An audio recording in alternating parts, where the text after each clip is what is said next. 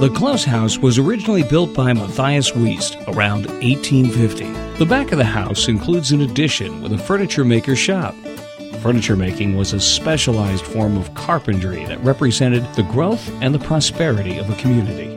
When settlers' homes were first built, furniture was simple, rough, and made by the homeowner during free time. As the family had more leisure time available, they could purchase furniture with ornate decorations made by a skilled master craftsman.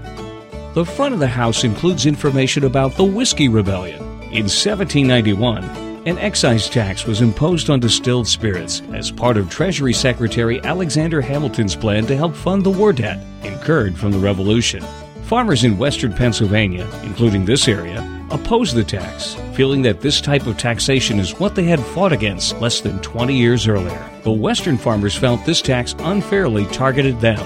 Whiskey was used to supplement their income was cheaper than grain to transport east over the mountains.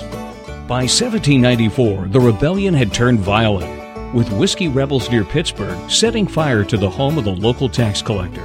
Quelling the rebellion was important to ensuring that the federal government appeared strong enough to lead its citizens. In October 1774, Washington rode at the head of nearly 13,000 militia with the goal of ending the rebellion. By the time the militia had reached the Pittsburgh area, the rebels had dispersed and the challenge to the federal authority had effectively ended.